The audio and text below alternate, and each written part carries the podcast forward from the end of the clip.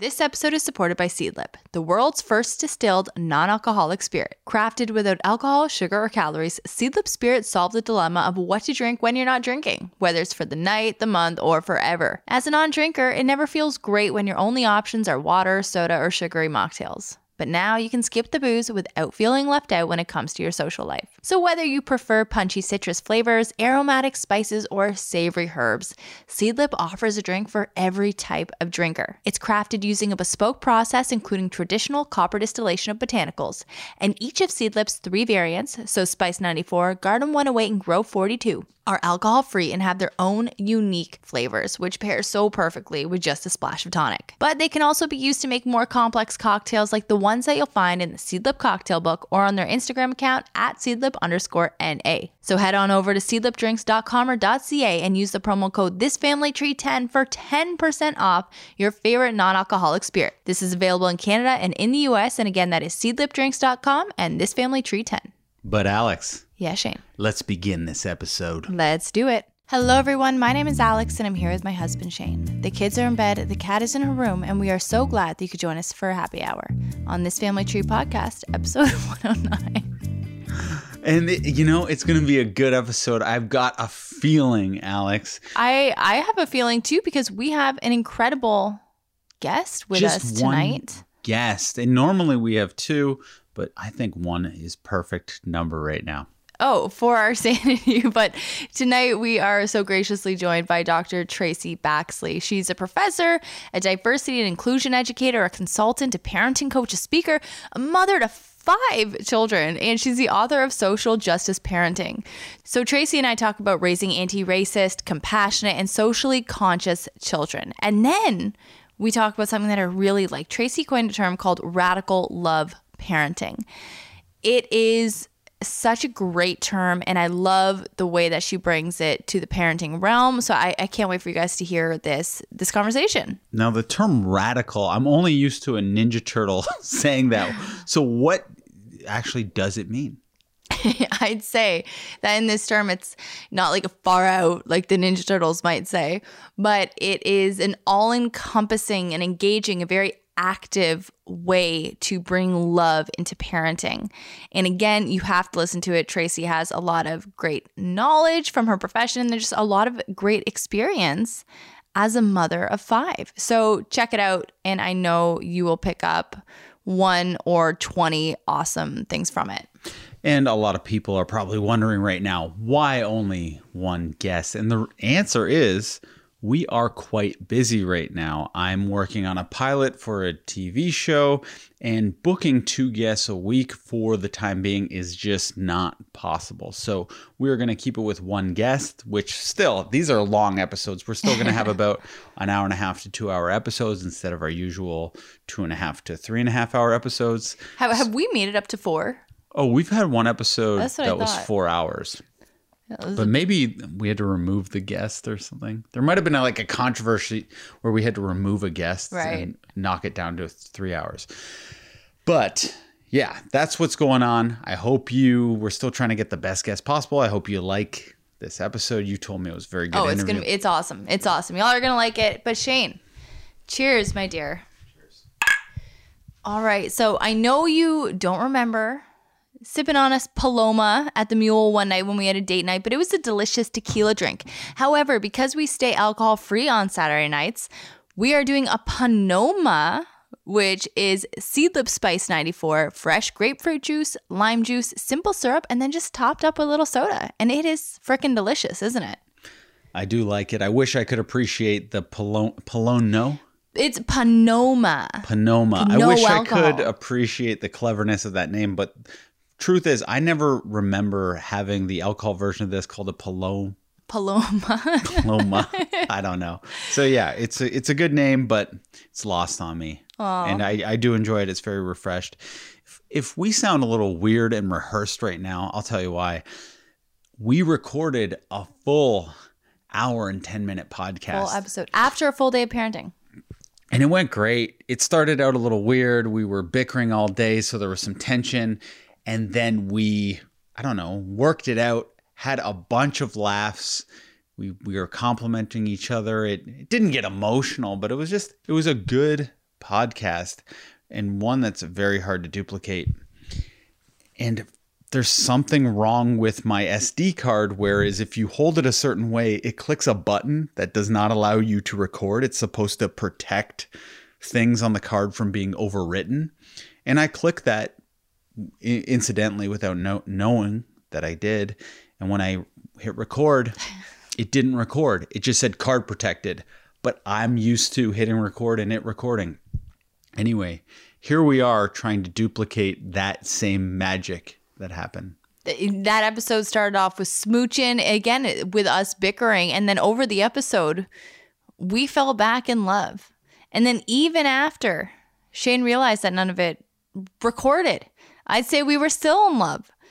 And then we tried to do it a couple more times and we're just bummed out about, you know, all that magic being lost. And I'd say I'd say the love's gone down two yeah. notches. Alex does not like me right now. Uh, the, we tried re-recording it again and it, it screwed up and then I stopped it and Alex got a little upset with me. I thought it was good. But before that happened, I was giving Alex a compliment that one of her best qualities is her ability to forgive me when something that I might not forgive her for happens. Like if Alex was the person to do this screw up, it would probably ruin the night because I would be so overwhelmed and upset at had such a colossal technical mistake could even be possible that I would be a petulant child but Alex was very nice to me. And then, then I gave her this compliment and she was happy. But then something screwed up and we started again. Now you're not happy. No, Shane lost his train of thought and then we had to start over. And then I lost my patience a little. So now, Shane, I mean, let's recreate it because we are back where we were during the first recording. I didn't just lose my train of thought though. You cut me off. I was I was I was beginning my spiel. Yeah, but then I, I made a joke and you, you got thrown off by the joke and then you lost your train of thought was weird. But you know joke. what it was a joke about? What? It was a joke about kissing you. Because I said I put my lips on your face and gave you a smooch in the first episode. And you were like, lips on my face. What are you talking about? But you know what's going to happen now? You're going to put your lips on my face? Yeah. You're getting another kiss because what else? What else do we got, Shane? We, we got to make up for the lost love here. I think I have the flu, Alex. I'm very ill, but I'll take a kiss. I'll risk it. Mm. Thank you very much. Now, we've done this kiss about three or four times on the mic. And the first time was very passionate, lots of tongue and kissy noises. The second time, a little less tongue. Third time, just perfunctory kiss, no tongue. Well, speak for yourself. And that's hurtful because I am not kissing you for a perfunctory thing. I want to kiss you because I want to feel better and I want to make things good again. I want to have, you know, I just want to feel that love. I I think that was. Could you feel the love from my kiss that time, even though it was the fourth time? I don't know. I'm just saying there was no tongue. There was no tongue. No. Okay, but uh, I'll try to get into the topic we got into last time. Halloween candy. Halloween candy. What about Halloween candy? I don't know. What about it? How much are we supposed to eat? What was that? okay. Okay. So I have learned like the first day home from Halloween, it was a Monday. I took a few choco bars with me to school, ate them all, then came home, ate more, and then I felt pretty crappy. However, I have since been taking no chocolate to school and then having a couple bars, just two bars when I come home. And I'm feeling good about my self control and enjoying the tasty treats when I get home from a long day of work. So I'm I'm enjoying the Halloween candy. Well, for me, and this is what I've been saying the last few recordings, is that I don't know. I think it's actually making me ill because I'm eating. How many pieces a day are you eating? Two. Two for real? Mm-hmm. T- tonight more because after you're stress after eating. The, yeah. I'm eating between two and 35 pieces of candy a day. And I don't think it's good for me. I'm not a health, you know, doctor, but I just feel like if something's around, my hands get very grabby and I have to put it in my mouth. Okay, so if I hid the candy somewhere where you don't know, I don't tell you, I just hide it for myself, then you're cool with that. No, because like I was saying in the last recording, I'll find it. I am raccoon like. You think everything's going to be okay, but then you wake up and everything's a mess in the morning and there's wrappers everywhere and chocolate remnants. I'll find, like, you hid it in the drawer and didn't tell me. And you're gone during the day. I went through every drawer in the house looking for the candy and found it. I just like the idea of you scavenging like a raccoon. Like I just picture you, you know the little raccoon hands, how they look? Of course, they look kind of like human oh, hands. Oh, they're freaky. Raccoon hands are freaky. So I just picture you in my brain with those little raccoon hands looking for the chocolate and just tossing things out of drawers as you try to find the chocolate and then finding it and devouring it. It's a funny image. Yeah, all the Twixes I'm getting, all the crispy crunches. How many Wonder Bars Wonder did you get? Because. I, I only found two in there and I ate them both. I've probably eaten 10 Wonder Bars. Oh, man. no, maybe maybe 6. Okay, the thing about Wonder Bars, I have never had a full Wonder Bar. I don't know what they look like full. I'm assuming the same, just bigger.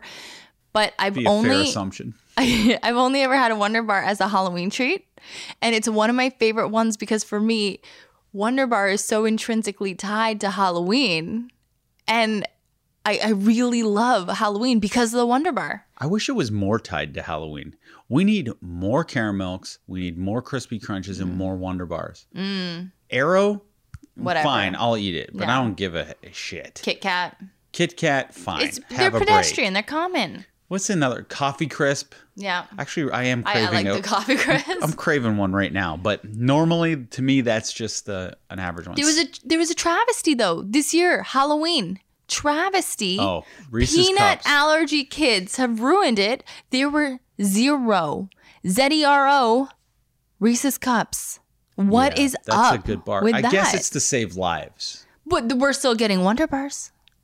Oh, is it? We're still hmm. getting peanut covered M and M's or M and M covered peanuts. yeah. What the hell's going on? We got no Reese's cups. That Not is one. the best candy. Actually, the best candy bar. Shane, what's it called? The King Cup.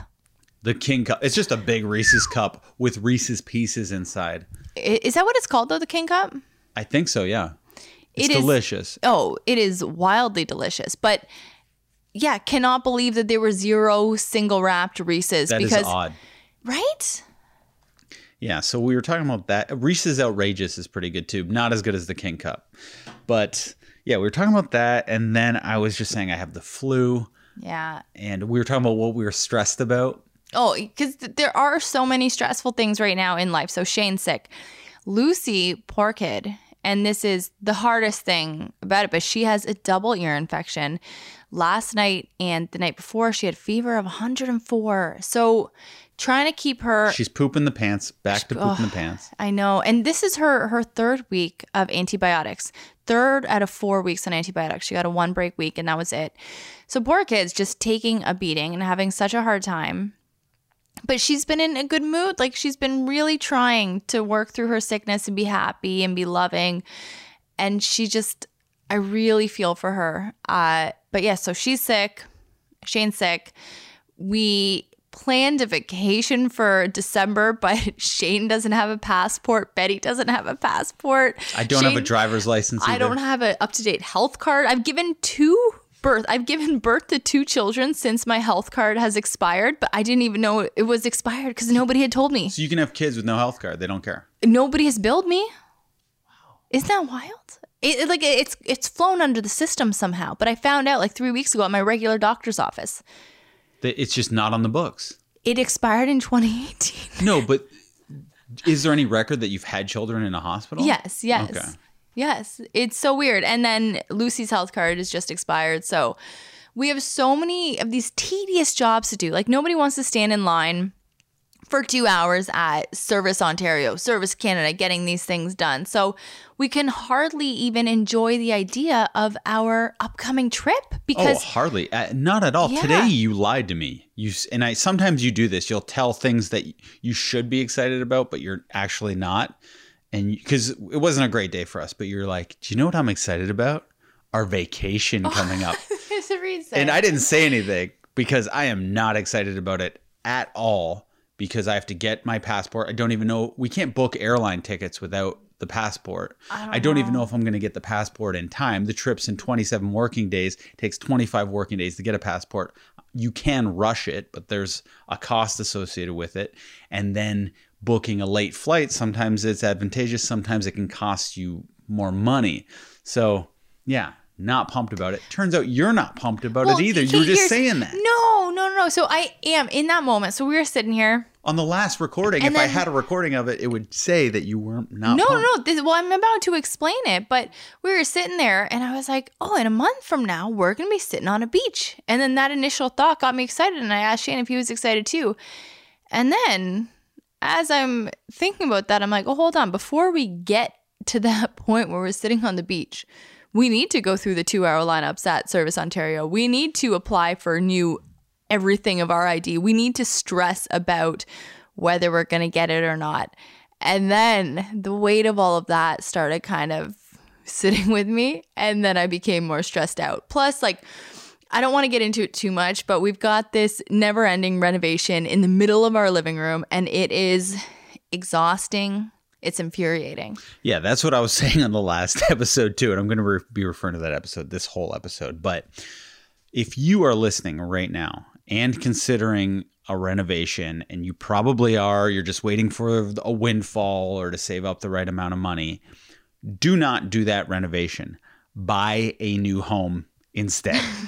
Okay, I'm extreme. yeah, it- because it's not worth it. Because it never happens. The people they promise you it's something's going to be done, and then it just won't be done. and you're you think you're going to be dealing with one guy, but you're dealing with three guys. You're dealing with a guy to take down the chimney, another guy to I don't know put in a pipe, and then another guy to put in the fireplace. Why are you crying right now? Oh, just thinking about it is so stressful. You're actually crying. I know. I, I wasn't expecting this to happen. I'm like, yeah, it's stressful going through it all again for the just knowing this was coming up. It's just it, more than stressful because honestly, I was feeling pretty good about it. I'm just so angry that it hasn't been done and that nobody is being completely honest with me and that like Shane and I are trying to throw money at people You can't. to get this work done. Like we're we're we're overpaying people and we're saying we will overpay you to come here. And these guys are like, "Oh, it's an easy job. It's a 2-hour job." This is a fireplace project too. You've been working on it for Since August. Yes, since August.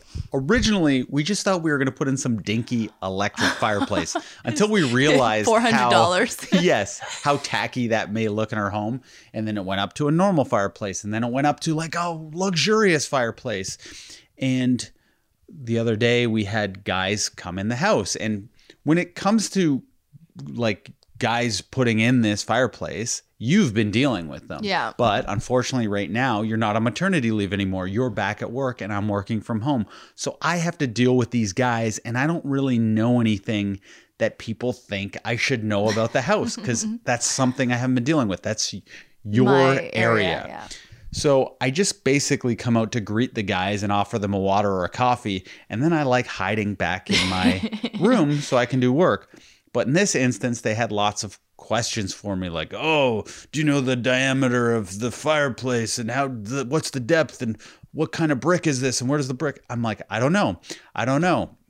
And then they go, "Oh, this just needs a flip knot meter and uh, with a steel tuberama, and you could put that in yourself." He looked me right in the eye. He goes, "You can put this in yourself and fix this." I go, "You don't know me, but I can't." Everyone laughs, like, "Ha ha! This guy's a real card." I'm like, "I'm serious. I cannot do anything that you're talking about." They all laugh. The guy's like, "Listen, this job is so easy. I couldn't possibly do it. This is a two-hour job, man." he goes, I'll need to charge you the full day. I go, how much is a full day? He goes, 500 bucks. I go, I'll give you a thousand. Everyone laughs. Like, I'm like, I'm serious. Whatever you need, I'll, I'll pay for it. He goes, all right.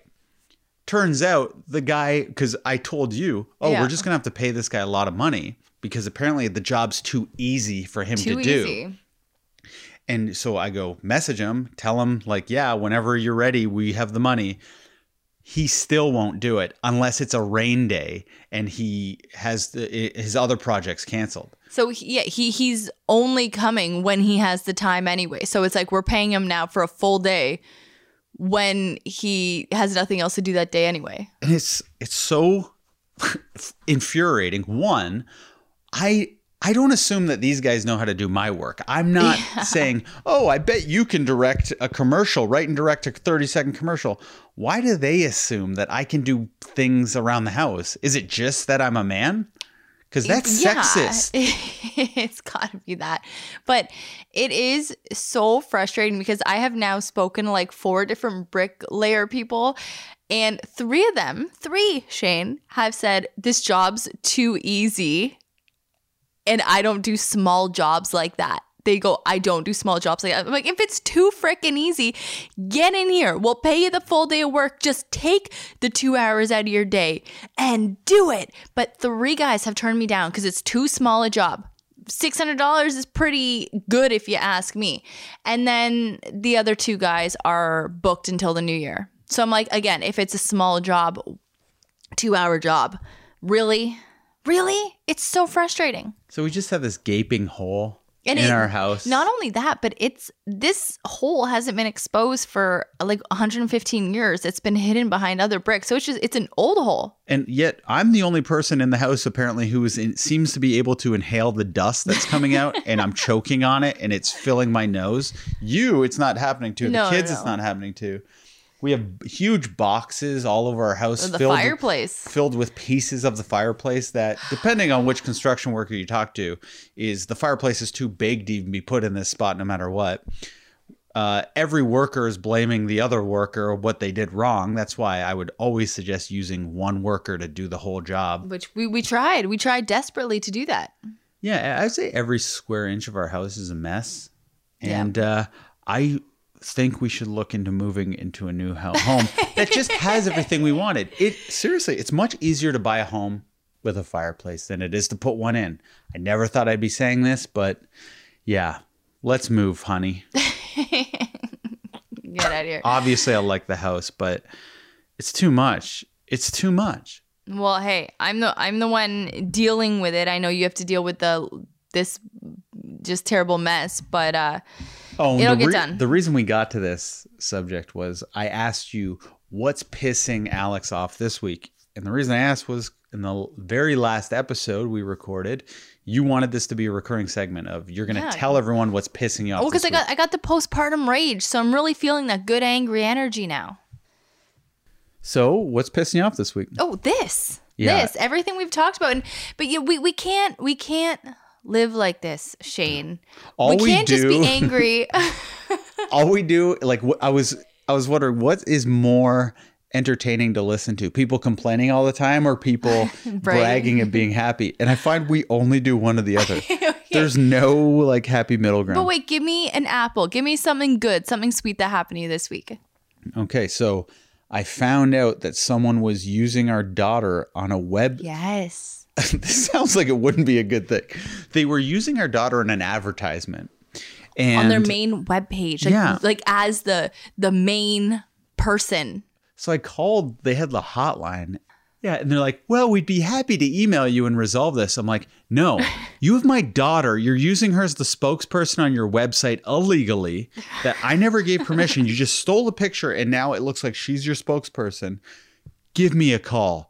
So that's obviously doesn't sound like a highlight. However, I got the call, and these people paid me for using our daughter in their advertisement, and that was really nice. That is awesome. It is awesome. And I'm so glad that you went through whatever venue you did and got that money because that was a nice little chunk of change. I was expecting a fight to the death. I'm like, we're getting the lawyers. I don't care if we lose money. And now we just got a little windfall, which brightened my day, I guess. Oh my gosh, yeah. Because we would we would happily do things. We are in the influencer sphere, but it did feel a little icky to be just Used. stumble across, you know, this advertisement. Yeah. Oh, I hear you. And uh, I do think it was fair the settlement. No, I think so too. So that was that was definitely a highlight. What else do I have on my list here? Oh, I, I had a bit about. Wait, you don't want to hear my happy thing for the week? Oh, we didn't do that last time. I thought we are trying to do a carbon copy of our last recording. What what was happy with your week? I got a new coat. Oh, I got a new coat and it felt good and I love it. And that's that. that's strange about you too, because you call me and you go, "Oh, is I'm freezing right now, Shane. I'm at work and I'm freezing and I don't really have a coat and it's really cold. Is it okay if I buy a coat? and I'm like, Yeah, buy a coat. Well, you never have to ask me about anything else. Why would a necessity? You're like, maybe a Christmas gift this year. Buy a coat, Alex. And then you feel all guilty. Well, because it was expensive. It was like a $350 coat before taxes. And that's you know when when i work or when we do something and make money i i think about what that goes to what that job goes to and then when one thing costs so much money it's like itself and i'm the only one that can enjoy it it's like it's not a fireplace that the whole family can enjoy The fireplace is never happening. At least the at least the coats happen. but the coat it it's just like a long coat it looks good and it's practical it's good for like up to Oh. minus 40 What else? Oh, we had a part about the most romantic thing we do. Should I even bother saying that part, or should we no just move no on? Okay, let's move on um, to our interview. yeah let's do it dr traci baxley But before we get to Dr. Traci, let's tell everyone who we are supported by. We are supported by Bravado Designs, the makers of the best bras that you can get your hands on and your boobs into. What's the second best bra? Is there a second best one? I don't even think about any other bras because I'm just all bravado in the brain. Good answer. all bravado designs all the time. And I'm not alone. I actually recently looked up because I, I just wanted to see, I wanted to get a temperature on what other people thought.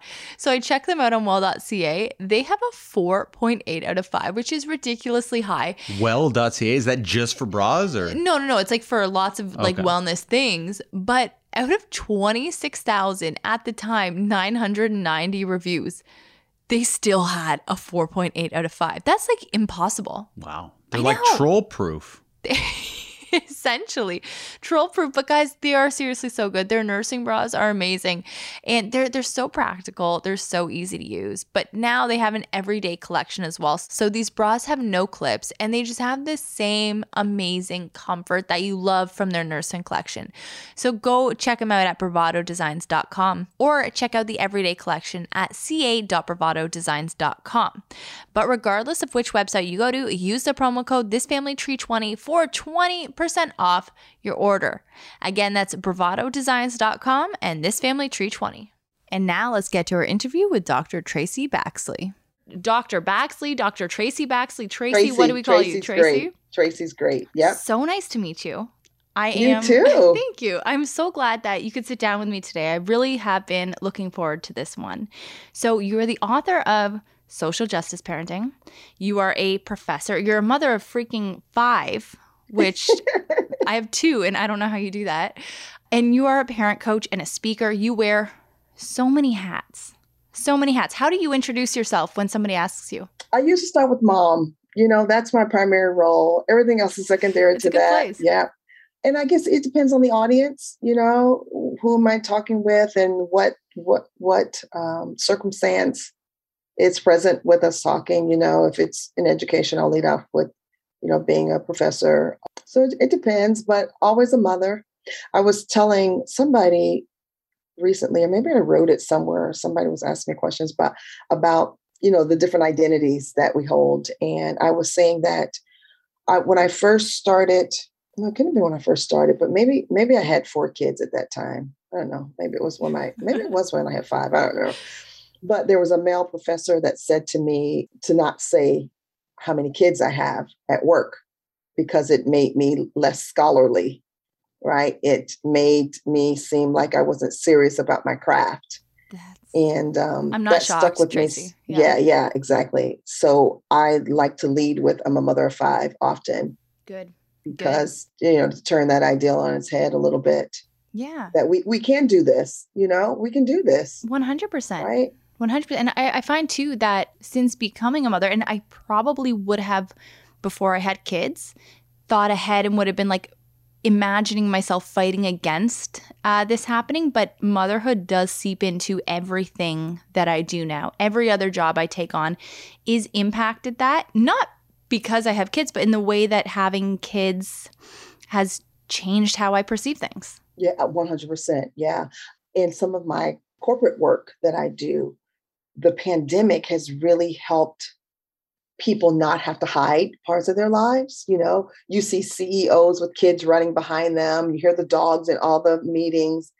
And I actually have some corporate clients who want to not just do DEIB work with me, but they want me to do social justice parenting work in the office.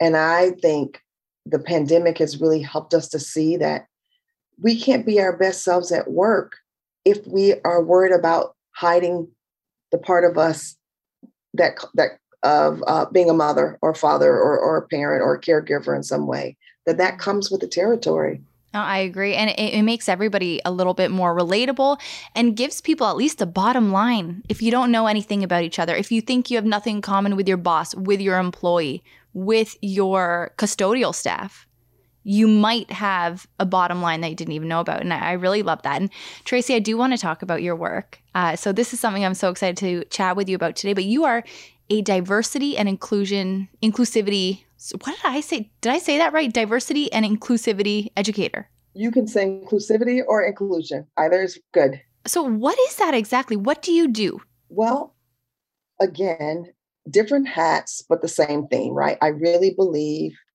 in um, belonging, what that means, what that looks like in different places, um, how we show up, and how we feel like we belong in that space. So when I work with corporate and organizations, you know, like nonprofits.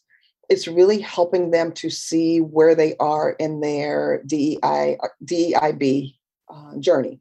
Like, do they know what people feel and, and, and what their policies are? Do they know how people feel about the space that they're in? Are they creating a space of belonging at work?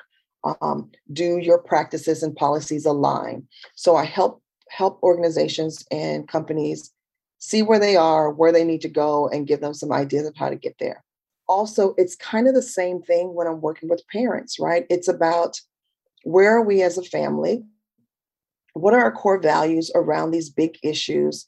And how do we align the practices in our home so that we're teaching our children that one, that they belong, um, and then how do we create these same spaces of belonging in the world outside of our, our home, in our communities?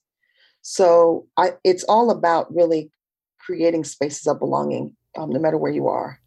And that's so, you know, you think about that job, and it's like it's such a a valuable and admirable calling to use that. But I know that the need for that kind of education doesn't come from a place of feeling valued, like, you know, when companies are hiring you to come in and teach their employees or when you're speaking to parents, it comes from a serious need and situations that are not good, for lack of a better term. Yeah. And I think a lot of times too, parent companies used to use or think of the work in this space as extra right if they had enough in the budget or if there's time or you know as a kind of a checkbox thing and I think more and more people are realizing this is not extra. Like this is the foundation of how we build a great company or organization. So are you seeing a shift now, like from the beginning of your career? And I know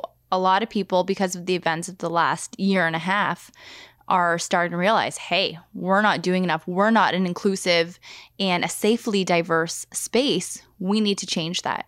I am seeing a shift in two ways. I think I'm seeing a shift. I'm seeing a shift from people who did not prioritize the work at first and are now prioritizing the work, but it's a little bit more performative, right? We want to have it on the website, we want to check the boxes, we want to say we've done it. Then you have people who were kind of getting their toes wet in it before that really are ready to get serious about the work and really wanting to make the changes that are appropriate, acceptable, and that their employees can really feel that they mean what they say. Um, so I think things are definitely changing. The level of the change obviously varies from from company to company or organization to organization, but I think people are realizing they can no longer do nothing, which is uh, is a shift for a lot of companies, right? Mm-hmm. And no, okay, we hear the work a lot, right? Whether it's a company or an individual making an apology saying, hey, I just need to step back and do the work, or whether it's, hey, we need to do the work or you need to do the work, that has been thrown around a lot in the past year and a half. But it, it, it's a word that's packed full of meaning and information, and it it gets tossed around. And what is for the listeners? Like, can we define the work? That is such a great question, and you know, nobody has ever asked me that. Really? Yes. I'm, I'm, well, you know what? I've always been nervous to ask it, Traci. I'm just I'm feeling a little brave today. I got a couple other uh, ones that I'm a little nervous about, but no, I get, I get a nice kind vibe from you. So. Yeah, yeah, no, that's what that's what I'm here for, right? I want I want us to all be vulnerable in in this movement in the work, right? Yeah, so yeah. that we can begin to make real permanent changes. But I think for me the work is this idea of reflection, right? It starts with self-reflection of what are my thoughts? What are my experiences? How do I make sense of any biases, prejudices, um, stereotyping that I've come to know to be true, right? So let me think about it from that lens. And then when I start to think about them, are they true or are they not true? Let me start doing some research around that. Let me start doing some of the work in terms of learning, relearning, unlearning that it's a process. Let me start getting out of my own bubble and really asking the hard questions um, about myself, about what I know to be true, and then how can I start to rethink some of those things in order to have a better idea of what, what is what is the real reality.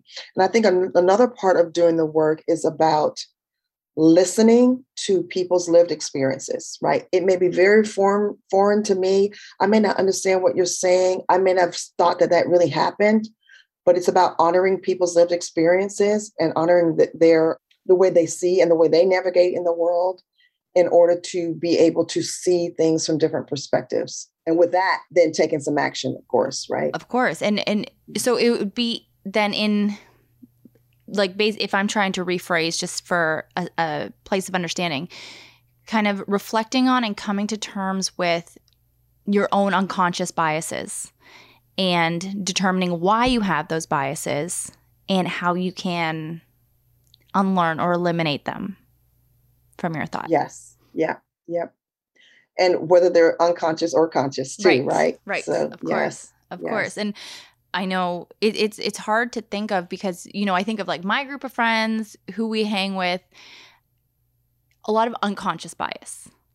I mean, I, I don't think anybody would admit to having conscious bias, at least.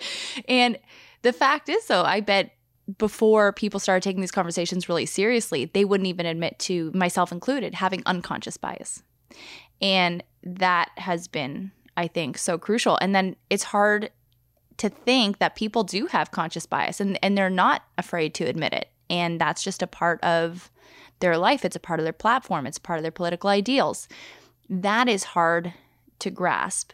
And I'm curious on your take of having conversations with those people, opening up conversations, because there's a lot of talk about not even entertaining conversations with somebody that is on that end of the platform, that end of the political spectrum, idea spectrum. I have had so many conversations in my DMs because some people I follow have those ideas. And instead of unfollowing them, which maybe tell me if I'm wrong, maybe I should have unfollowed them. I kept following them and instead I I start trying to talk to them. They don't want to hear it sometimes, but little by little, and like I try not to come at them, but do it in a way that they can understand. I'm a teacher. My background is in education. So I feel like I have the ability to appeal to people in a way that, you know, can help them learn. But what are your thoughts on hosting conversations and having conversations between with people that have totally conscious, happy to admit it bias? I think dialogue is the answer for a lot of things. So the minute we close the door and stop having conversations, we really close the door to really changing hearts and minds. T- two things on that. I do believe it's important to have dialogue, even with people whose views are different from yours, right? It's really important um, because my lived experience, people who don't, who have issues with, let's say there's racism, right? Sexism, whatever it is. If they don't hear my lived experience, they're only going to see the world from their own perspectives. But the other thing, too, I think it's really important that you also hold boundaries for yourself, right? Because the work can be very draining, very emotional. Um, I know as an empath, I take on a lot of the stuff and I get to the point where my body feels it, like physically feel it. And I know I, it's time for me to put up boundaries and step back or reset or self care or whatever that looks like. So th- here's an example. On one of the podcasts I was on uh, a couple weeks ago, the the host of the podcast put up a blurb of what we talked about on their um, Instagram, and because they have a large following, all of the followings, all the people who follow are not going to be like my village, right? and so one of the uh, gentleman said something just really not agreeing what what I said, and what he said I didn't disagree with. I was just looking at something from a different angle. So I said, you know, we're not as far apart as you believe. I believe what you said is true. Um, however, these things that I did say are important too. Kind of is how it went. And so his response was something personal to my kids like well your kids are going to grow up not being much or just something about my kids. And so then that's when i have to put the boundaries right? So when you are talking personally about my kids i no longer can engage in a conversation where we have differences anymore. So i think it's important to to to have the dialogue keep it open and i'm happy to do that. But when it gets personal and i feel like you are um, saying some things that are you know, I won't I won't say it's hurtful, but it brought up my mama bear, right? Oh, yeah. I was getting ready to go off and I had to back away, back away from the text, put my phone down and walk away. But I think it's important to, you know, to have those boundaries to where you are preserving yourself in a lot of ways. Yeah. Well, I, I don't understand when people become so inflammatory for no reason because there's no reason to become inflammatory just because of a disagreement. Zero reason. So then I feel in my brain, I'm like, I, and in my heart, that sometimes these, they want to remain there. They don't care about learning because why go to that place? You truly do not care about learning if you're willing to go to that place. But then I'm stubborn, right? And I imagine you probably are too in a lot of ways. And then maybe sometimes you keep trying to dig in at those people and teach more and learn more. But uh, no, oh my God, Traci, I was just and this has been seeping into everything I do, but I was just told I have postpartum rage. So I'm turning into the Hulk now every time. I would not have been able to deal with that person. I'm telling you, I would have like hopped through that phone and shook them or something. I don't know. Yeah, I started texting some of my mama bear thoughts and I thought this is not going to help. This no. isn't going to help at all. You know, this is not making your point of radical love. And so I thought about the idea of radical love bring me back to center and and thought about you know do i want my kids to see me online like this? Like this is mm-hmm. not who i am doesn't align with my core values. I'm gonna hold my boundaries and walk away from this. Now radical love. This is something i did want to, to touch on. So you teach you know and help parents walk away from this as you say it fear-based parenting and into parenting based in radical love for me, Traci, I love wearing tie dye, going to Grateful Dead shows. Radical love sounds exactly up my alley, although I don't know exactly what I know what it means. What is fear based parenting? What is radical love? Yeah, I, I think, kind of in a nutshell, radical love really is a love that makes us think beyond our own households, mm. right? So I have to think about the way that I parent what does that mean for your children right? Not just my own. This this love that's fueled by open dialogue what we're talking about right? These intentional practices that we we uh, you know wrapped in compassion wrapped in kindness and really this transformative reflection in how we move through the world. So it really is about this wide love this love that sees everybody as a part of your village right? Doesn't mean you always agree but that you're coming from a place a place where you see the humanness in each other. And i think when we parent from this idea of fear-based parenting we cannot we cannot walk in radical love because we're so busy protecting our children from things out in the world which of course we all don't have that privilege of protecting right? That we don't get to see the world from somebody else's perspective. And I want my kids to know that the way we live in my in our house is just one way of living. And there are a lot of different perspectives, different ways of being raised, of showing up in the world. And that we have to be open to hearing and listening and feeling that for everybody. So I think the more we parent from this protective bubble, this protective protective space, we not only deny our own kids the right to their curiosities, to meeting other people, to doing more things in the world, but we also are putting our own anxieties and stress and fears directly onto our own children. And so I think you can't you can't practice parenting from this place of radical love when you stay in the fear-based parenting. And I just think social justice parenting, I see it as an antidote to fear-based parenting. I love it. I love it. And I love the idea of radical love parenting. It's a term I have not heard before. I've only heard from you. And I think it is so amazing. And the if we kind of break it down, think radical. That it takes work to do anything radically. You're doing that consciously. You're doing it, it with intent. And you have to actually be, you know, aware of it to do something radically. So to bring that into parenting and to have a parenting style in which you're so aware of what you're doing, I think is so important.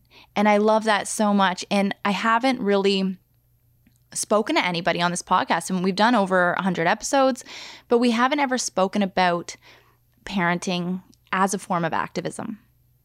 And I think that it's such a a great take and a necessary take because a lot of parents by no fault of their own necessarily, you know, are, are passive in that regard.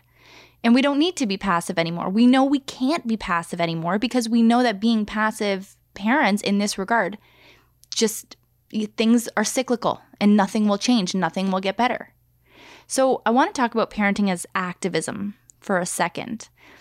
When you speak to parents who come to you as a parent coach and they want to, you know, develop their skills in social justice parenting, how do you kind of help them implement parenting as activism? I think the, the first thing I do with parents is to really the first lesson, the first consultation is is looking at your core values in your home. Like, what are your core values? If you have not established those with your partner or with your kids, that's the first thing we need to do. What's the legacy that you want to leave when you're gone? What is the thing that you want your children to leave your house into adulthood, into their own spaces as parents themselves that you know you, they're, they're grounded in? Because I think having those core values help you with all the other things. So if we know that we're out of alignment with our core values, then we have that. I call it the GPS of parenting, right? It brings us right back into alignment, right? It gets us back on track. And so when we are parenting from the space of thinking about it as activism, which is what it, it all is, because mm.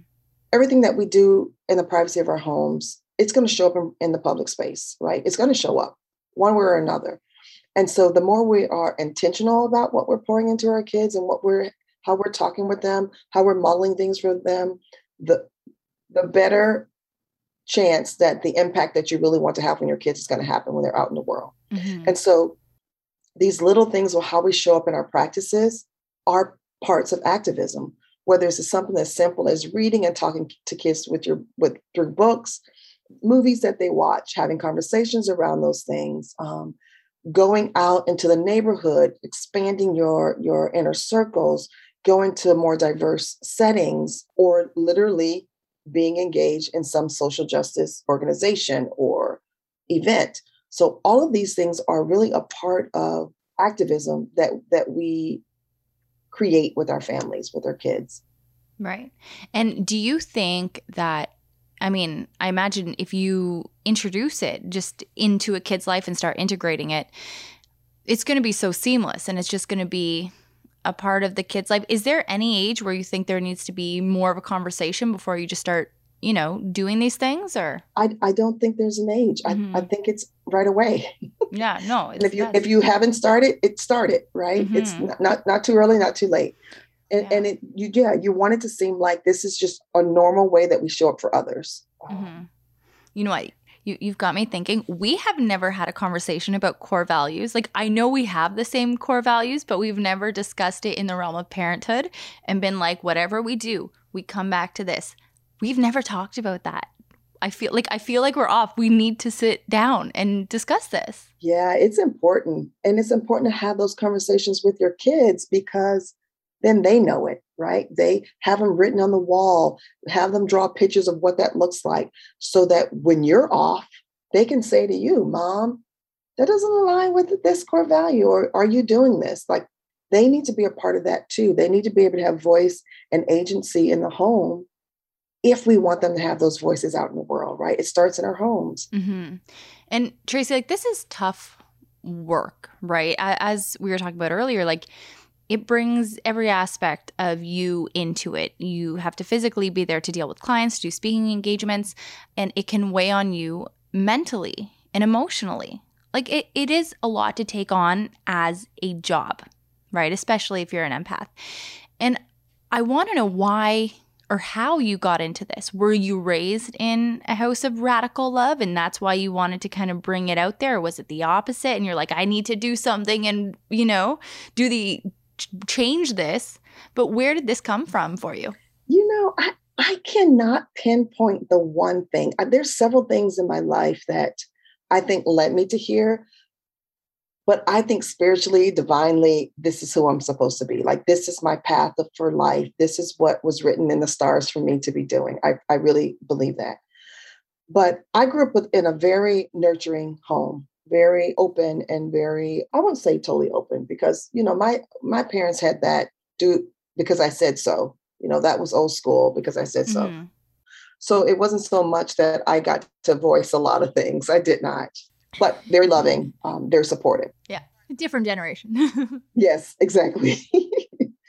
I think just different areas in my life, like you know, growing up, I moved. I t- tell the story of moving from a very black, insulated community where you know every parent could could parent you. Everybody knew each other. Um, in the summer of my third and fourth grade year, my parents moved to an all-white neighborhood where we were the only black family and me trying to find my space in that in terms of belonging. Also, as a beginning uh, classroom teacher, I taught kindergarten my first several years, and I always gravitated to those kids who really needed extra love or they didn't fit in in some ways that I really felt um, compelled to support. Um, and then I think, you know, my husband is white. So being in a biracial relationship, I'm very conscious of, of my own children's identity um, and where they fit into the world.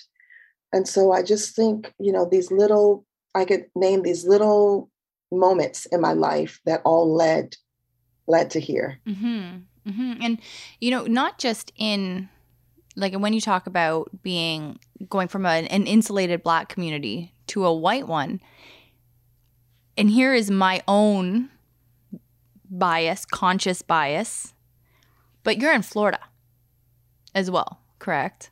Yes. Florida's Florida's tough, right? So that that's not even just like a white community in Toronto where we live or in I don't know what would be comparable. But Florida's different. And I, I don't know where and in Florida. I will say this. Yeah, that that's exactly mm-hmm. right. So Florida is driving, say driving, there is probably an eight to nine hour stretch. Okay. With Florida. It's yeah. Small, yeah. So yeah. So in South Florida, it's very diverse, mm-hmm. right? We have all the Caribbean people here. We have a mix of all kinds of beautiful people. We are our own, we're our own little state.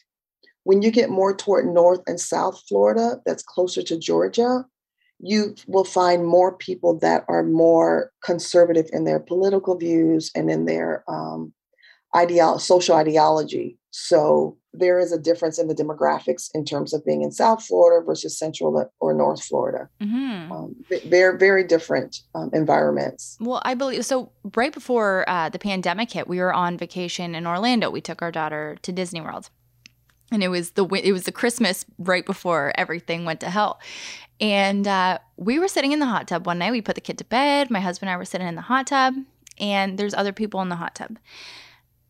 And we are a heterosexual white couple. We are as Florida friendly, North Florida friendly, or whatever as you can get. We had to leave because I was ready to honestly throw up because of the conversation we were having with these people and what they were trying to talk about. I teach ESL, Traci. So I am with newcomers to Canada every single day. And it's amazing and their stories are so they're awful or beautiful and everything in between and it's insane what a lot of these kids go through every day. And one of the people in the hot tub was also a teacher. And she also taught ESL. So I thought we were going to have something to bond over. But the things that she was saying are so different than anything in the realm of what I could even imagine a teacher saying. Because you think of a teacher, I think of a teacher and I think of somebody who's compassionate, somebody who wants to help, somebody who wants to be there for the community in general, right? And that was in Florida. We had to leave because I felt I felt scared.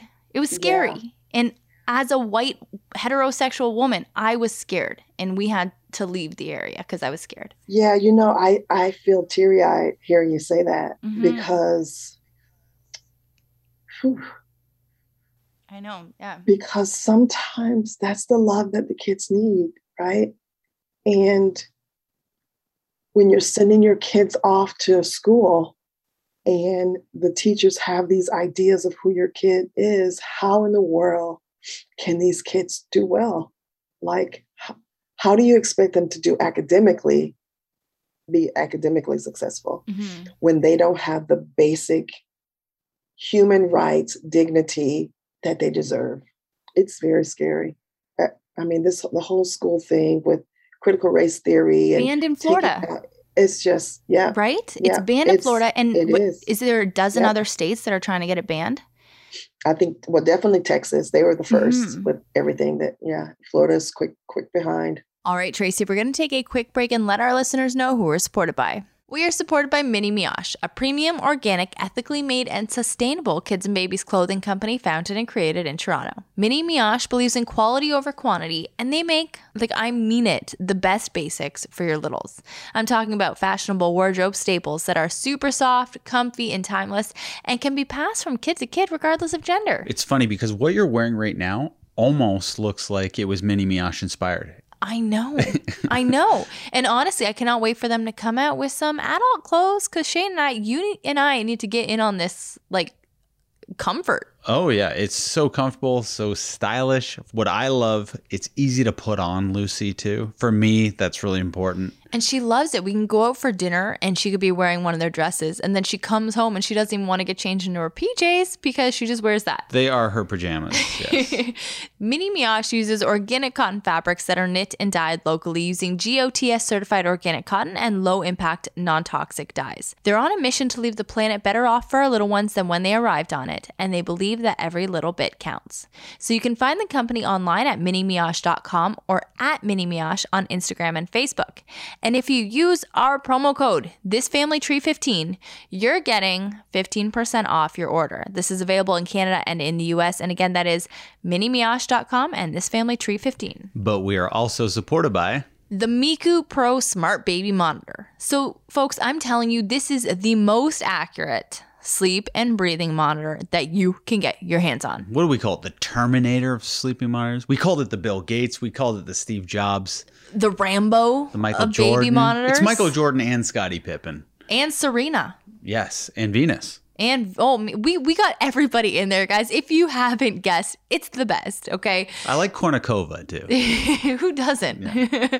but it is the best monitor that you can get your hands on. And what I love about it, with other smart monitors, they always have something that's going to make physical contact with your baby, like a sock that they have to wear, or like a strap on their chest to monitor the breathing accurately. I don't want my baby strapped while she's sleeping. No, but the Miku Pro Smart Baby Monitor, they have some. It's like military grade technology technology is called sensor fusion. And there's no contact with your baby. It just it I don't it know. Fuses sensorily. It- it's amazing. I don't get it. It's beyond my unscientific brain, but it is amazing. And it works with your smartphone to alert you of any changes to your baby's vitals and the nursery conditions.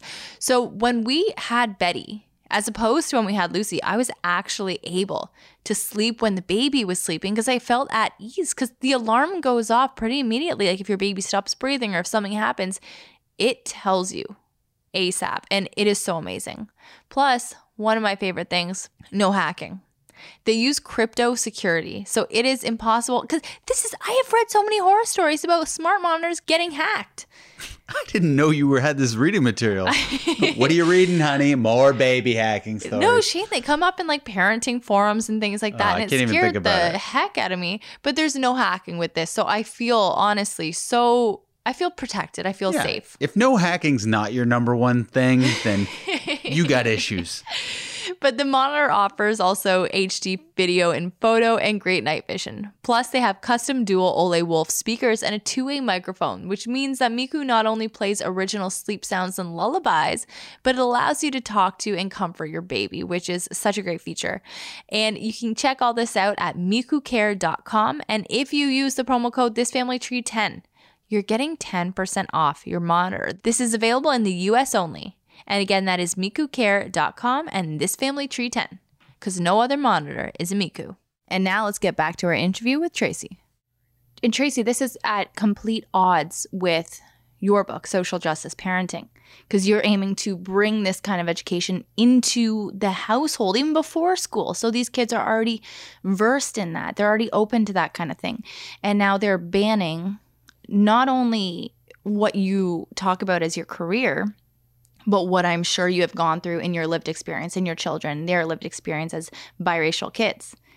And like how, how do you deal with that when you are living in the environment that is oppressing your work and your experience? Yeah, it's it's very stressful because also at the college level, at the university level, right? They're now talking about critical race theory and whether it uh, the whole idea of academic freedom, right? It's like should you be talking about these things? Can students now record you and use it against you later if you're talking about this? And I literally use the introduction of critical race theory in one of my classes. So uh, my thought is, if I if if you're going to ask me to give up things that I teach in this course, then I'm not teaching this course. Like this is gonna this is not going to work for me.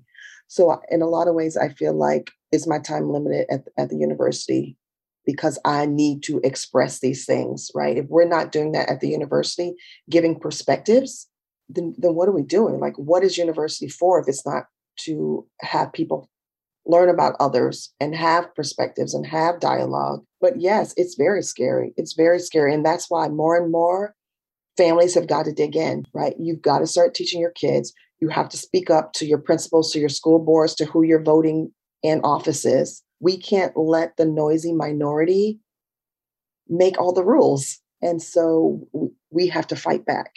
And it's not about one over another, it's about including everybody. That's the difference, right? It's about we need to tell our history, if it's history, in the way that it happened, not making anybody feel badly about it, but saying, this is our truths. This is what happened. How do we change things so it doesn't happen again?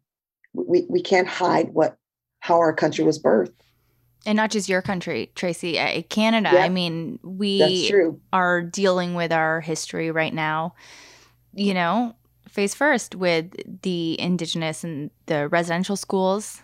And it- that's that's a horrible history. It's a horrible history, but I have to say, as somebody inside the school board, it is amazing to see the mobilization right now within. Uh, and I'm in the Catholic school board, and the we are responsible for this specifically, the Catholics. Right, right. Uh, Yes. but the mobilization is incredible. Every week, kids are raising money to preserve the information and to help people research and find more information, things like that. So it's it's awesome, but it's long freaking overdue, and it's it's crazy that that it's so overdue, and it's crazy that people, you know, are just learning about this. Not everybody, but some people are, and I don't know how these histories, these true histories, are just have remained hidden for so long or just not spoken about. And, you know, I want to talk about bringing these practices, bring this activist uh, activism parenting or parenting ac- as activism into the house in practical ways.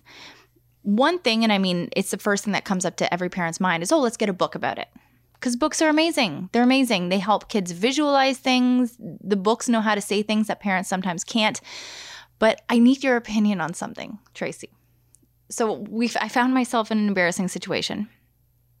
And I, I don't know if it's good or bad or neutral. I don't know. And I just need you to tell me honestly. Um, so we have a, a book about like everybody's beautiful, and it just says like all the skin colors, like black, brown, white, and eh, different hair colors and eye colors and things. So we read this to our daughter Lucy. She loves this book. And she started daycare this year for the first time in two years, like since we pulled her out during COVID.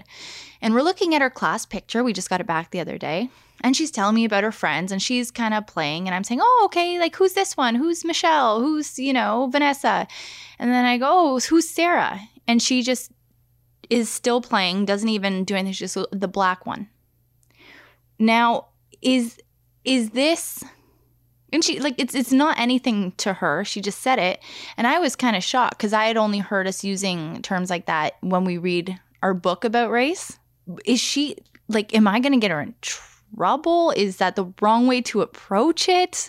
I don't know. I didn't know what to say, so I just kind of continued. Yeah, no. So she's using as a descriptor, right? So we mm-hmm. we carry our own baggage, right? When our kids say these things, and we get freaked out but all they're doing is saying what they see, what they observed, and how they see the world, right? So they are growing to create categories in their minds. Um, their categories that they create don't always make rational sense to adults, but this is part of their growth, right? Yeah. This is part of the development. And for her, it was a category that um, she named Black because of her skin color. Mm-hmm. And to me, it's very refreshing because this whole color blindness, I don't see color. I'm teaching yeah. my kids not to see color. Yeah. It's that's not truth, right? The whole society, the whole world sees skin color. Mm-hmm. We're divided because of it. So we have to have conversations about it so that we can start dealing with what that means because we see color, see skin mm-hmm. color, or how we can see skin color in a way that is not oppressive or there's inequities because of it. So I would definitely not be freaked out Okay, because that was the motivation. I feel like I'm getting red. You can even see me getting red asking this. but um, it's it, it's it's embarrassing sometimes as somebody who is trying to do the work, right, to discuss this openly on a public podcast. But here we are. I, I think too that we should be okay with being embarrassed a little bit, right? Mm-hmm. Because when our kids are having these conversations with us, it means we're creating safe spaces that they can have the mm-hmm. conversation. And it also allows us to see what they know, where the gaps are, what we need to go back to shore up a little bit. So the more our kids are having these conversations, we get to know what we have to reteach. Right. Right. So it's good. No, okay. Well, I'm glad because that the motivation behind getting the book in the first place was to eliminate color blindness and be aware of the inequities, right? And then I thought it was coming back to bite me in the ass. And I just, I wasn't sure that I was doing it right. but no, but that's good. And, you know, other practical ways, Traci, if a parent was wanting to get fully into this, get fully into radical love parenting, where can we start? I think I'm, I'm always a proponent of starting with self, right? You, you have to do the work yourself in order to show up as a intentionally in, in your parenting, right? Mm-hmm. So be real sure about how you're showing up and doing that work, internal work. Mm-hmm. Um, I think, you know, making small observations of our own inner inner circles, right? What does that look like in our own homes? What does that look like in our own lives? I always tell when I'm doing a big workshop, I'll have everybody pull up their phones and look at their contacts. Like, what does that look like? Do they look like mirrors of you? if they are people who look differently in what way do you know those people mm-hmm. so really thinking about um, how you can make those changes in yourself reading books is great but i also think talking about what we're reading about is important right really having some um, critical literacy around what we're reading so people think i'm reading this book about skin color i'm doing great it's not really mm-hmm. right because your kids don't know what that means or they don't know the values behind that. You know, if your core values align with that, what does that mean to align your core values about what you're reading? So having real discussions with kids about what they're reading, where your family sits on those subjects or topics, how you can do something for others through the readings of those books is really important. Um, and then the, the, the other thing is actually do something like take your take your kids outside of their bubbles whatever that is you know it could be race it could be gender it could be uh, sexual orientation religion whatever it is you know we carry all these identities. Take them outside of those bubbles really and allow them to see what differences look like and allow them to be a part of supporting people who may have marginalizations in certain identities. So it's one thing to tell tell kids what your values are but you, they need to see you living them and they could be very simple acts like donating stuff, standing with people, paying for people behind you in line, um, if it's a socioeconomic thing. So I also think it's great when we're talking about race is finding a professional that your kids see, your doctor, your dentist, you know, you're a teacher, a tutor, or coach that may not look like your kid. So they have weekly, monthly, whatever interactions with people who are different so that when they visual can visualize a doctor, they all don't look the same way. Or if they visualize a teacher or whomever, that they can see it in a different way. Quick story uh, I was finishing up one of my parenting groups. They had their last session with me last night or the other night. And uh, one of the moms was saying that her child, who must be like three, was putting a puzzle together. And one of the puzzles that one of the puzzle pieces, they were, I guess, community helpers kind of putting the puzzle together. And there was a police officer that they put the puzzle, he put the puzzle down for the police officer who she said visually was a white man. And he said her son was talking about the police officer and kept saying she, she, she. So the police officer at or the security person at their school is a woman. Right. And so just having that woman security officer at her school has now opened up her kid's mind to who this police officer is. Mm-hmm. And she said, clearly it was a man, but because now he's had some interactions with somebody who looks different from what is considered normal, mm-hmm. his whole view about what a police officer looks like is, has, has changed. So those little things like that, yeah, make a big difference. Well, I, I, you know what, we we came across a situation like that recently, and I didn't realize how impactful those little things are. We, our doctor, our family doctor's woman. The registered nurse there is a woman. So all of my daughter's healthcare providers have been women up to this point. She recently smashed her face open on the coffee table in the living room, and we had to take her to the hospital to get her face glued back together. And the doctor was a man.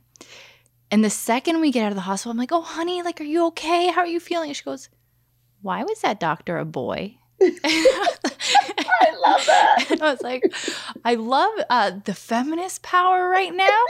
But at the same time, boys can be doctors too, honey. And I love the idea of having to tell her that when 50 years ago, it would have been the opposite. Girls can be Absolutely. doctors too. Well, I don't even know if they were saying that 50 years ago, but I loved being able to say that and being able to live in a time where we can say that and where she can be surprised by a man who's a doctor. Yes. I and love that. That's a I, great story. But I, I think that your suggestion to seek out people who look different than your kids for, you know, roles of leadership and adult mentorship uh, is so is so crucial. And I, I think that's probably one of the best suggestions that I've ever heard because what a better way to expose your kids in, in a positive way to people that look differently than them, then get a role model for them who right. looks different. It changes it changes their ideas of of certain groups of people. Yeah. Yeah.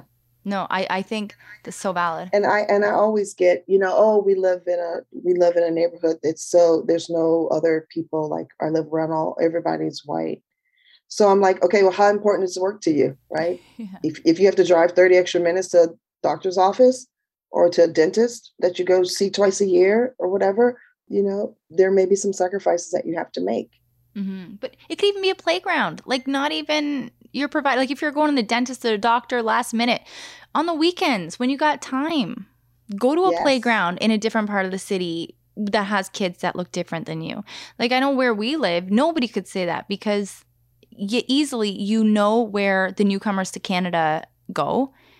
They have huge play- playgrounds down there because the city has built some beautiful ones as they should for them. Go down there. Yeah. It's so fun. And I don't see people appreciating our city like they do. A lot of these kids were Mhm. born in refugee camps. They come here and it's the best. Like they're truly some of the happiest kids in the city. Yeah, their- it's the best. perspective is very different, right? Oh my God. Oh my God. one of the one of the ass- assignments like in my my parenting course um, i give you like assignments to do. And one of the things uh, one of the modules i give you a whole list of stuff that you have to do right? And one is like finding uh, organizations in your area going to um, some, some diverse something finding so it's a whole list of stuff to do. And one of the couples went to a drop-in library on the other side of town. So the read alouds, they were the minority. Mhm. And they were saying how refreshing that was for them to see life from a different perspective, right? You know, a lot of the people that were there were speaking Spanish and they didn't understand a lot that was going on, but it gave them a new perspective of what life is like for other people. And they've kept going. They've kept going to this drop in library reading with their child so that they can have more exposure to other people. That's awesome. And I think people get scared about inserting themselves in situations like that when we, they have the choice not to. Because I know if you're a minority in a lot of situations, you do not have the choice. And people can get nervous about that. Be like, ooh, like, will they, will it be okay if I go there? Will they want me there? And all these weird hangups that we have, and it's our problem. But there are so many amazing opportunities for it. Um, even just, I'll speak like from our area, any Indigenous ceremony, so welcoming and so happy when outsiders come and appreciate with them. There are so many, if we're talking about socioeconomic injustices, there are so many food programs. You can, like, even just our neighborhood alone, there's a huge food program where they make sandwiches every week or food every week and then give it out every Tuesday. And there's so many things that you can get involved with, and everybody's just happy to see everybody there. Yeah. You know, like, there's no, I th- we just, you have to get over that hang up. It's a stupid hang up. Get over Yeah. it. And listen, if somebody tells you that you that you don't belong in that space, then you leave and then you keep Yeah. trying, right? Yeah. Everything's not going to be perfect. Everything's not going to work out the way you think it should or the way you hope it would, but it shouldn't stop you from really living your core values, living in radical love, and really doing the things that's going to make a difference for your kids as they grow up. I love it. I love the radical love. It makes me feel so good. I just love that idea. It's it's powerful and it's empathetic and it's compassionate all in one. I think Traci, you have put that in the best way possible. I do. And I'm really excited for listeners to check out your work, check out your book. Where can they find you on the internet? Where can they buy your book? Everything. Yes, I call this the village. The Social Justice Parenting Village is on Instagram at Social Justice Parenting. That's where uh, the most action happens. Also, um, my website, same name, uh, www.socialjusticeparenting.com, gives an overview of kind of the things that I offer and um, a little bit more about me. Also, the book can be found uh, wherever wherever books are sold. You know, independent bookstores or Amazon, Barnes and Noble, all over. Hell yeah. Yeah. Well, Traci, Thank you so much for sitting with me today. I've really enjoyed this conversation. I've really enjoyed talking to you. And I'm, I mean, talk about expectations. I was, I had high expectations and I've had, the, this conversation has met them. I've had a really lovely time. And I know you had laryngitis this week. And I feel so bad for making you talk to me for this long. No, this has been great. Thank you for inviting me. Oh Thank my you God. for making it work. No, absolutely. Thank you for making it work too. And like, feel better. Go drink all the honey tea, everything, and feel better. Yes, thank you so much. Absolutely, Traci. Take care. So nice meeting you. Okay, you too. Bye. Yeah. So glad that she sat down with us. I got so much out of that interview. And Traci, I love like she was just so open to fielding any question I had, a few of them which I was nervous about, and she just so gracious and so smart.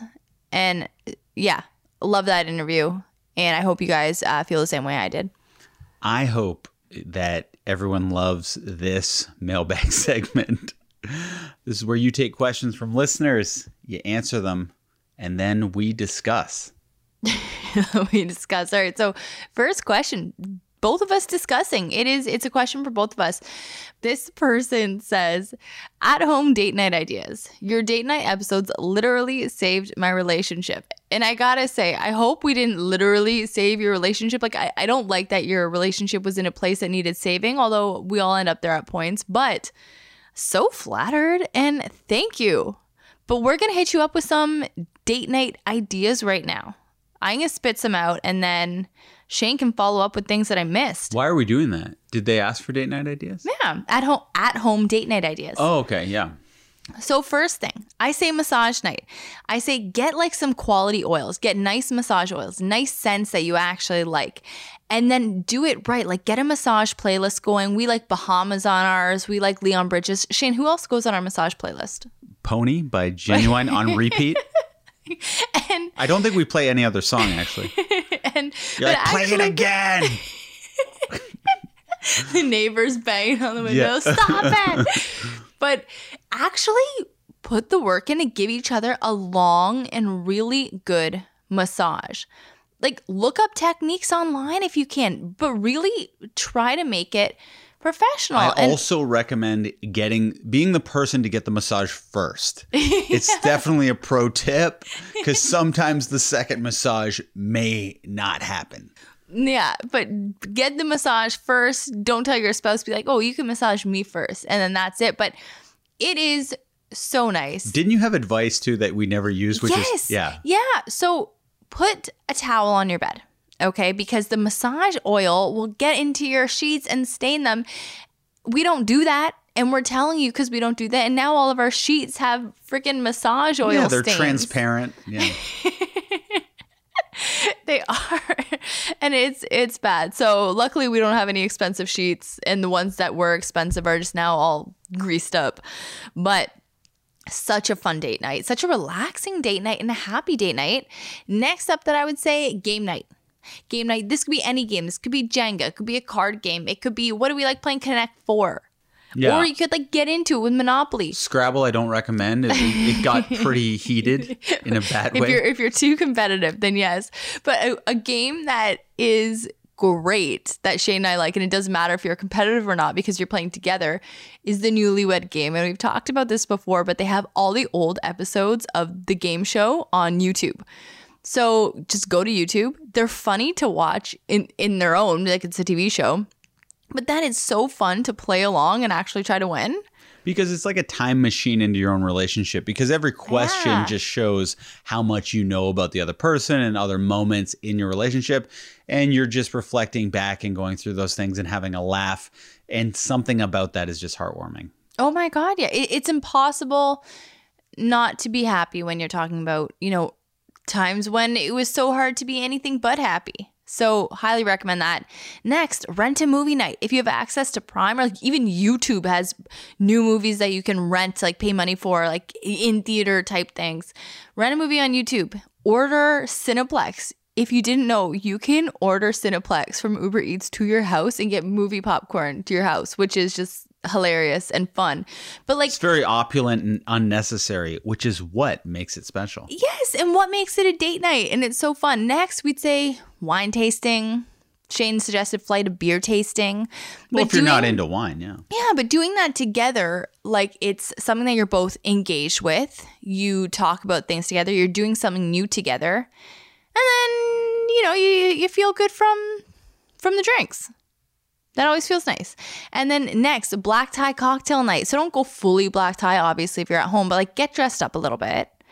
Have a cocktail night. Get all the ingredients to make a wicked paloma or martini or old fashioned or something and make them together and have fun doing it. Throw on the bossa nova, feel classy. Or like a couple times during the pandemic, we there's a few cocktail bars in our city. So we got a cocktail kit from them and then had like access to all this stuff we wouldn't typically. Like I don't even know what some of these ingredients are. And then we made these super fancy cocktails at home and it was so fun. Uh, next, tub night. Got a big bathtub. Put some bubbles. Get in it. How many out. people have a big enough bathtub for two? We don't. My parents do. I know, but we all know they're like it's like Richie Rich over there. Well, if you have rich parents, then get on in their tub for a day night because it's worth it. Uh, next, music night. So this is just simply taking turns playing songs that you're excited about. So, like some of the best date nights we've had, it'll just be Shane and I lying on the couch, giving each other a foot massage, like really just relaxed, and then each taking turns playing a song that we're really excited about that we want the other person to hear. We did that the first time during a power outage. Yes. So we were forced to be creative and we thought we would never go back to that well, but it was surprisingly fun and Mm-hmm. meditative and relaxing and yeah, very cool. I think that's probably the thing we ended up doing the most, which is chilling on the couch. And if not playing the you pick a song, I pick a song game, just picking like a bossa nova playlist and just chatting Mm-hmm. with each having about half a bottle of wine in us and it's something I would have never thought to do because it seems like that's not enough. That's not an event. We're But not it- being entertained. But it, it just really is because it is it is probably the last thing you think to do. Yeah, is just sit there with nothing essentially. Yeah. But yeah, no, it's the best.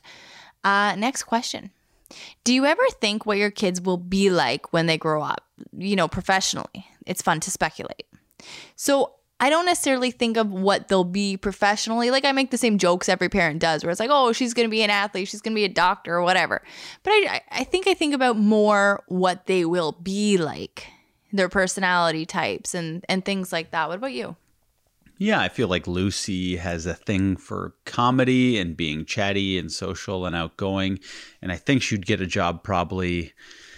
I don't know, in entertainment in some regard. I Oh, could she's picture her. A ham. Yeah, I, I could picture her doing similar things to what I do. And Betty is seems like she's going to end up being a little quieter Mm-hmm. and a little bit more athletic than Lucy.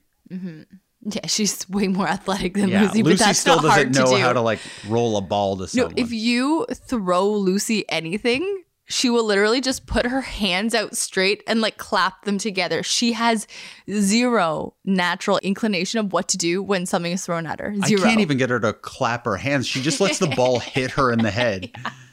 Whereas Betty, from like birth, she could grip a Yeah. ball and throw it at you. Yeah. Oh no, she gets it. She gets it way more. It's really funny actually that kids either have it or don't in that regard at such a young age. It's very hilarious. But Betty has very little speaking ability right now. Right? And you know, every kid, it's so funny. Like every kid has a, a superpower essentially.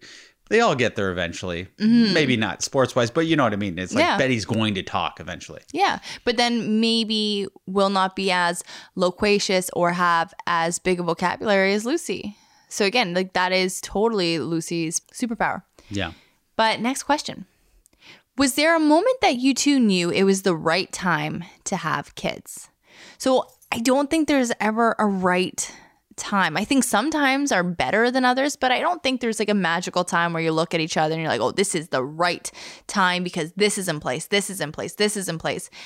There's always one thing in your life that's going to be chaotic, and you just have to do it. If you both want kids and you know you're stable enough financially, you're whatever, do it because you make it work and you budget.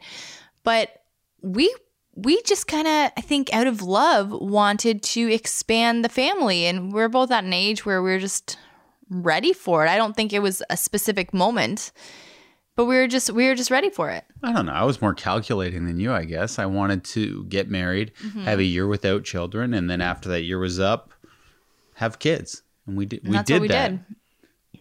Well, you're you're a good uh planner in the shadows there. Yeah, and it doesn't always work out, you know.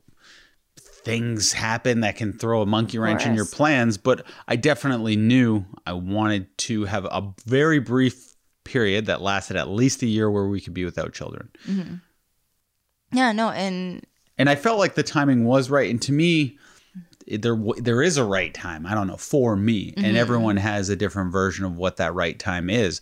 Whether you can actually have the kids when you, oh, absolutely. or whether you're ever at that point in your career that you think is perfect. And sometimes you have to force it in if you really want it more than you want it to be perfect. yeah the timing. No, I agree. I totally agree. Uh, next question. Hypothetically, one man can impregnate nine women every day for nine months, which would result in 2,430 pregnancies. Why only nine? I don't know. Given that number, do you think that men should take more responsibility for birth control? Overwhelmingly, yes, yes. And I can't believe it. And it is so infuriating to me. And if I had a glass of wine right now, I'd go on for an hour about the patriarchy. But it is so infuriating to me that this is not something that's, you know, readily available for men. It, it's so infuriating because right now there's condoms, which have a 98% chance, but I mean, that's available to anybody, men and women vasectomy. So essentially, we're going from something that you can find everywhere that is so common to a surgery that may or may not be res- reversible, Yeah, depending on the person. exactly birth control. That's more total birth prevention. Yes, but, but but that's the thing, and that's the problem here because it's like you can use a condom or you can get a surgery to actually tie or snip your tubes Snip, and yeah. possibly have it not be reversed. And that's something serious. Whereas for women, it's like there's, you know, 20 different types of pill and then there's injections, there's IUDs, like all these things that are invasive as well, whether it's invasive hormonally or through surgery like an IUD. And there are so many options and the onus is placed on women entirely to manage birth control. Yeah, I do think it's in the man's bene- it's, it benefits the man if he can be in con- control because you can fully rely on yourself and Yeah. trust yourself. Whereas, I don't know, I, I don't like that decision being in someone else's hand. That's why I think when you talk about the patriarchy, I think if the patriarchy was smart, they would have made it for men first. Now, what sucks about birth control is it causes so many problems for so many women that it doesn't seem fair.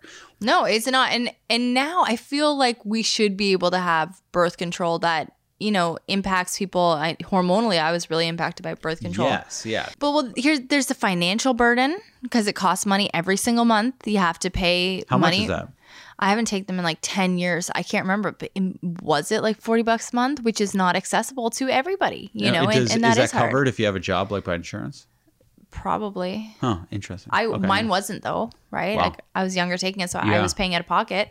Uh, No, but that's there, tough. there is a birth control for men that is in trials right now. I, I can't say the full name just because it's like a long scientific thing, but it goes by an acronym DMAU. So I know that in late 2020, they had just finished the first human trials of it and they went really well. And I, I don't know where they're at right now, but it's an injection. And I think injections that that is around for women too. But so this is an injection, but come on, like there needs to be a pill for men. Essentially, there needs to be. It it is so unfair that women. you It's know, unfair, the- but it's the unfair brunt- to men too. well, it's their fault. They're the ones that are funding these studies. They're the ones that are leading these teams. It's like you start taking this crap that's going to impact your hormones or that's going to impact your wallet or whatever it is. Yeah, no, I I think it should be available for everybody. And it is shocking to me that you know, people are hanging out in space as what do you call it? Like they don't need to be in space. They're going up there for kicks and space fun, I call it. space fun. yeah, these space parties need to stop. There you go. I say we just sterilize all men until they're responsible enough to have children. Then, you know, reverse it. All right, well, that seems like a generic Yeah, uh, I blanket. I'm that- kidding. Unfair. Now I'm just in my head getting angry about the patriarchy. But next question. Kids don't have filters. So what do you do when they say something embarrassing about somebody in public? So I haven't I've luckily not been in this position too many times. But with Lou, I just try to redirect. So I'll, I'll first sputter something out in a panic mode and I'll be like trying to make it seem like she wasn't talking about that specific person. And I'll say, oh, yeah, that, that was a funny experience last week. And then I'll try to redirect her and just get her the hell out of Dodge. But Shane, what do you do? I've never really been in that situation. I've been in Lou set me up once where we were on our front lawn and someone in a wheelchair, like a electric motorized wheelchair came Yeah, by. yeah. And she said, "What's that?" And when the person came by, at the time this seemed like a good idea, but really it was very embarrassing. I said, "That's cool." and that wasn't Lou. That like she just said, "What's that?" I could have had a great answer there. Instead, I was borderline condescending, patronizing when that person went by. and I felt like a damn fool. We ended up having little Miss Miggy Yeah, on little the Miss pod, Miggy. and she was giving me information on how to handle situations like that. Do I remember how to handle it? That's a good question that I think I know the answer is no. I don't remember what to exactly say, and I should listen to that episode. And last episode or last recording, you said, and that's why we're always learning, right? Yeah, that learning is a lifelong endeavor. And honestly, I want to go back and listen to that episode too because I, I do know that she was so helpful. And listeners, you got to go back and hear it too, especially if you find that you don't know what to say in some of these awkward situations, especially when it does come to disability in any shape or form. Next question How do you bring back flirting in the relationship? So, this, like, playfulness. It all comes down to playfulness. And playfulness is one of, it's so easy to lose when you are parenting, whether you've been together for a long time, whether you're busy at work. It's like, you know, Shane and I dealing with sick Lucy. Sick Shane too, but sick Lucy. She's, you know, taking up our whole brains, our whole hearts, and it's really hard. We're exhausted. Uh, and she's exhausted and it's hard to see. So we're communicating about Lou, about how to make her feel better. And then when we're not doing that, we're talking about business. So then, you know, playfulness is not a priority right now. Flirting is not a priority. But then it just so What'd you say, you little minx? Look at you giggling like a schoolgirl. You know I like well, that. Look, I I'm I melt at any uh any sign of flirtation. See, I'm already getting hot and bothered. I don't know what to say. I'm s- losing my words. And now you flirt with me. Give people an example. Last in the last recording, there was a 20 minute pause, and you had a complete meltdown and didn't know what to say, and told Erica, "Cut that part." Like I'm well, gonna. because I, I wasn't ready to flirt on the spot. Well, don't now you're ready. spot. You've had some time to think about it. Let's hear some flirting. Your jaw could cut diamonds, and I cannot wait to put kisses all over it later after this podcast because I'm gonna kiss you so much in that handsome face and run my hands through your Greek god hair. My jock. your jaw. Oh, I was gonna say this seems too sexual on the mic here. Your jawline, you dink. You're gonna be kissing the jawline. Yes. I like that. That's your face. I can rub my hands through your hair and kiss your beautiful face because I love it so mm-hmm. much. You're gonna grab my rat's nest I have at the back of my I'll head. brush it first, Shane. Ooh, I like a good brush. Right? I'm going to go through that hair with a brush, make it all silky smooth, run my hands through it, plant some kisses on you. Then you're going to plant some kisses on me. Then before you know, it, we're just going to be tangled up in a big kissy, cuddly thing on the couch. So this is flirting? This just seems like almost sex talk, but kind of just weird conversation that's kind of complimentary. And here lies the problem. We're out of practice. And how easy is it to get out of practice with your partner? Right? It's so easy because then flirting becomes something that you're uncomfortable with because you're scared of rejection. You're scared of actually flirting, or you've freaking forgotten, like I feel like I have. Well, it's really how. hard to flirt with somebody you're married to because comfort is flirt poison. Yeah. Like, a, I think a big part of flirting is not being comfortable. Mm-hmm. But but and here is where it might work in a marriage. It's uncomfortable to start flirting again because then yes you, you feel like you sound silly and you might and you're worried about actually getting rejected if you're being so upfront about things. So with that discomfort, flirting might you might still be able to bring Well, th- back flirty think- I magic. don't, I don't even know if flirtation's possible because I feel like the key ingredient to flirtation is ambiguity. no, it's it's playfulness. How do I say that word? Yeah. Ambiguity? I was practicing My it. My brain doesn't work, Shane. It sounds right. I don't think that's. Uh, I'm. I wish I could say in my mind it sounds good. Ambiguity. there we go. Thank you. Ambiguity, and without that, it's impossible to flirt. So I, I, I don't like the idea of flirting with your partner. I'm telling you, I think it's flawed, and I think it's fake, and I think I don't think so. I think that's your personality. I think it's something you read in Cosmo that sounds great. That's not in practice. Can't happen. Shane, I disagree, and I think it's because you have a stubborn ass personality. Let's go play do playback on the flirting that just happened on this microphone. I'm gonna grab your hair and slap you down and Well, we're on mic, but you're complimenting me worked as a flirt. Yeah, but and it- maybe it- if you were, here's the thing, Shane. it's if like you a were more- direct thing. if you were more receptive to playfulness and more willing to be playful and not so rational, like whatever all the time. Who loves being tickled more than me? What you want to be tickled? For, for at least an hour tonight. I'll tickle you. Yeah. Okay, but listen, ways to do this. Grab a feather. question. Oh, No. And this is something that's like super Cosmo-y, but it could work depending on your relationship. Sending sweet and like it doesn't have to be sexy in the least, but just kind, sweet, cute, or saucy texts, right?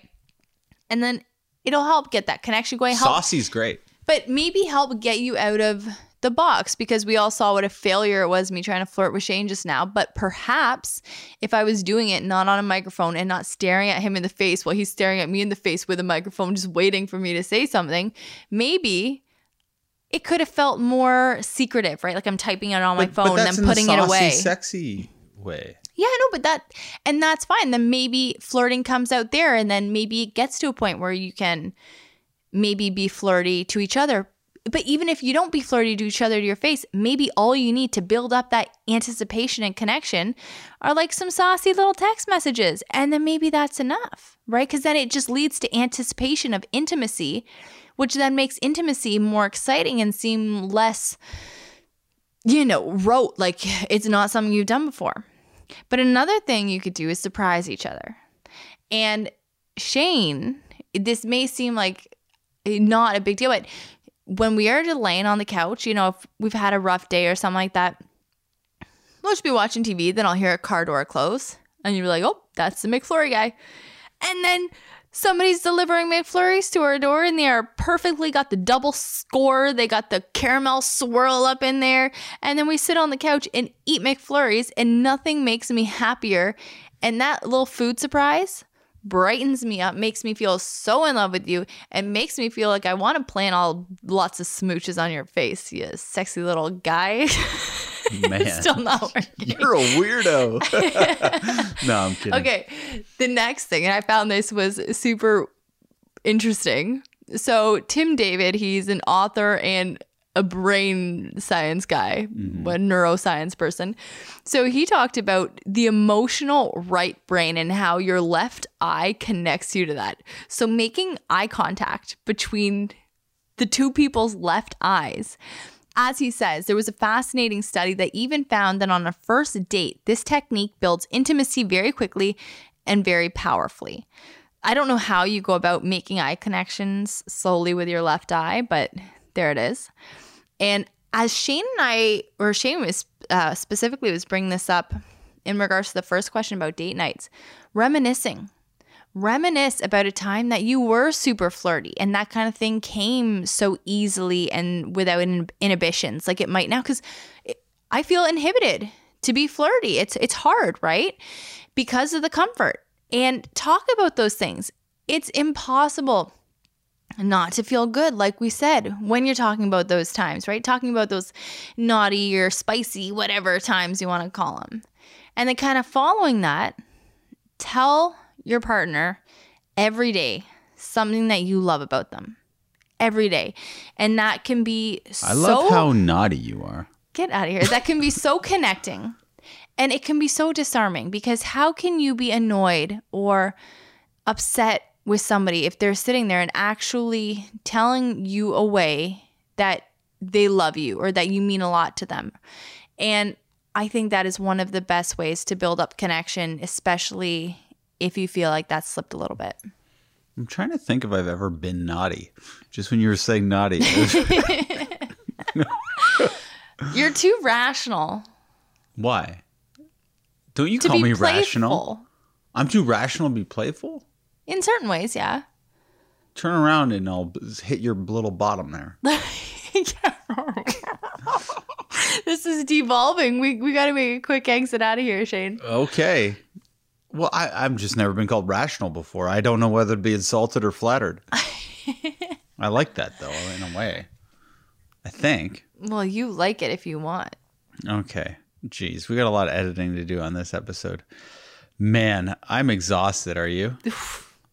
I'd kill. I'd pay a million dollars to have that other recording back Hey, because the other one we had was so much better than this. plus Plus, I, think I think you're selling us short. I think it was a good episode. good. I Okay. do. Can we end it though? Heck yeah, let's end it. Okay. It's chill time. Was there any questions we missed though that we got last? Yeah. Oh, good. So, guys, there are three questions. Which ones are The- they? the- well, there there are two fun ones and one real Just controversial go over one. them with me. The other two fun ones. I just want to. All right. We're teasing these for next week. So, one asks about sex on a first date, yes or no? Then meal planning. And then there's one again, super heavy, super controversial. And uh, we just, we're too tired to broach anything controversial today. Yeah. Next episode, we're gonna kill it. I just really want to make up for it. Anyway, thanks so much for listening to this episode. Oh, jeez. You screwed it up, babe. Okay. Thanks so much for listening to This, Family Tree podcast, episode 109.